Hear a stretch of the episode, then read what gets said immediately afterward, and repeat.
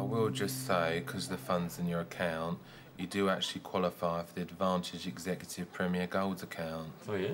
Yeah. I'll change over your details right now. It won't take a moment. Computer says no.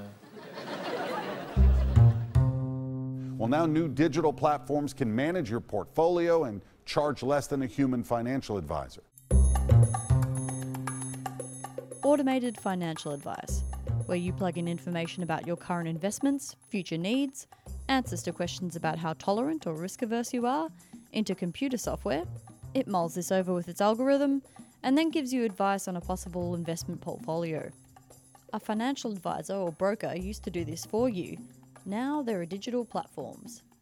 My guest on Business Briefing is Marco Navone. I'm a senior lecturer at the University of Technology in Sydney.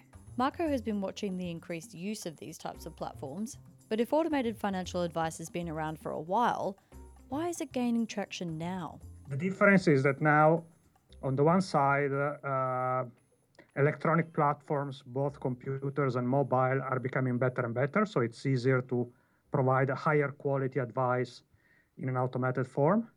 And the second thing is that there is a new generations of uh, let's say, savers or investors that are coming to the market that are uh, digitally native. So they are ready and uh, willing to accept financial advice uh, from an algorithm or, for you know, in an impersonal way. So that is making this type of services more and more appreciated in the market.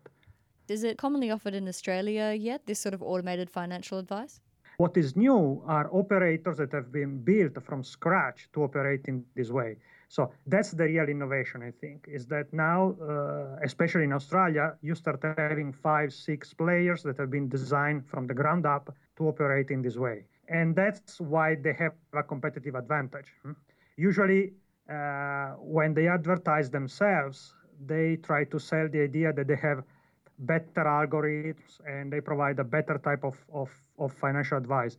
My perception is that the biggest advantage that they have is that the online experience has been built from the ground up.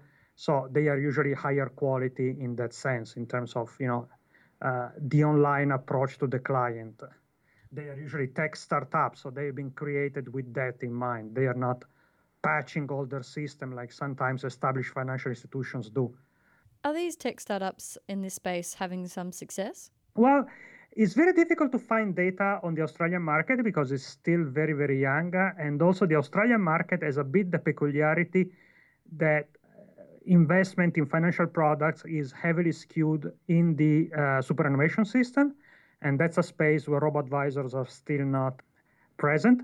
But if we look at the US, uh, yes, they are growing. They are still very small, but they are growing very fast. There are uh, projections that they would go in the next five years uh, to market share up to 5% of the market. And that's a pretty big, uh, big increase. We are talking about two or three trillion of, of US dollars. So we are talking about big numbers. So they are getting success so much that some of the main players in the market are entering into this space. If you look at the US market, now the biggest player in terms of size of the portfolio managed or size of clients are actually traditional financial players like Vanguard and Charles Schwab. So traditional players that are entering into this arena because they see that there is this huge growth. And what do you think that they can owe this success to? Why is it becoming such a big thing in the States and, and possibly in Australia? A bit the spirit of the time is in all uh, this, you know, technological growth in the in the realm of artificial intelligence, etc. So, you know, people start saying, okay, if they can build a computer that can drive my car, probably they can build a computer that can invest my portfolio. So, in that sense, the spirit of the time is becoming more and more in line with this type of investment uh, philosophy. I think that more important is the fact that the uh, asset management industry was ready for disruption because you have a lot of financial products that and financial advisors that really don't add much in terms of value added to the client. So these new players, they can cut cost. They are very much focused into helping the client to buy cheap financial products like ETFs and index funds. So there was an industry that was ready for this type of disruption. Let's say uh, players that were not entrenched into the system that can come with fresh eyes and drive the client in a different direction. So I think that's the main driver of the success. If the business model here, automating this financial advice, is is so simple, do you think there will be some problem in uh, making this model sustainable and, I guess, and, and, to grow in the long term, given that it's based on such a simple premise?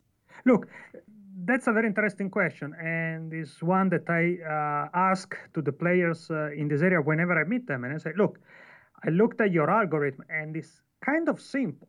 Okay, there is nothing so far. I haven't seen nothing that is incredibly sophisticated. So how do you defend this space? Because basically, uh, if you consider the whole value chain, what happens is that the client goes on the website and the client and, and there are some standard techniques in finance that are used to design the optimal portfolio for the client so there there is nothing unique and then uh, you help the client to buy an etf that you don't manage so you don't have a defensible advantage there so where is the key defensible advantage and sometimes they admit that is marketing name recognition the quality of the online experience so it's still not clear how they will be able to defend the uh, competitive position. Now, there is also to say that some players are starting to develop a more advanced algorithm. And here is where I think that the robo advisor name will come in play, really. Because if you think about it, when you apply, so far, there is no a real big application of artificial intelligence and machine learning in this area. But there could be. Hmm? So uh, I spoke with uh, one player. Uh, I I don't want to um, refer to the name of the company because I was told these things of the records, but basically they are starting thinking about how they can use machine learning to provide a better service to the client. Let me give you an example. They're, they have this online platforms, okay? So they can track what the client does on the website and on the online platform. So they can see, for example, when the client logs in, uh, how much time the client spends online, which type of stocks or types of investment the client is looking at online, etc. So they can monitor the behavior of the client in real time. So imagine that something happens in the market. Probably they can learn which type of clients are more likely to panic in a situation and maybe make some wrong investment decision because we know that that's one of the key elements uh, is the clients tend to make irrational decision when they panic. So imagine a, a situation where you can monitor your client online, not differently of what Facebook does or Google does, and you can provide real-time financial advice that is tailored to that, to that emotion of that client in that moment. So you can perceive, because the client is checking the website every five minutes to see how the stocks are doing, you can, you know, forecast that the client is going to make some irrational decision, and maybe you can provide some additional piece of advice there. You can provide a piece of news, you can provide, you know, an email where you you know try to uh, provide some you know uh, additional information on the fact that the market will come down, etc., and the client should wait. So you can do things hmm, uh, with a bit of innovation. So far, I haven't seen much. The Australian Securities and Investment Commission, ASIC, has recently announced some guidelines in this sector. Is regulation keeping up with the innovation that's happening at the moment in this area? What ASIC is trying to look at, uh, for example, is I mean, there are two big problems. One is what constitutes advice? Hmm? What type of interaction enters into the realm of, of financial advice? Because, as I said, here you can have micro interactions, or sometimes that are very brief, very, very, very fast. Is that advice? Should I apply all the cautions that apply to financial advice to small, this type of, of interaction? And then the big problem is the responsibility of the algorithm. And here, if you want, I like to have the parallel with what's happening now with self-driving cars. Okay, the big problem with self-driving cars is if there is an accident, who is responsible? Hmm?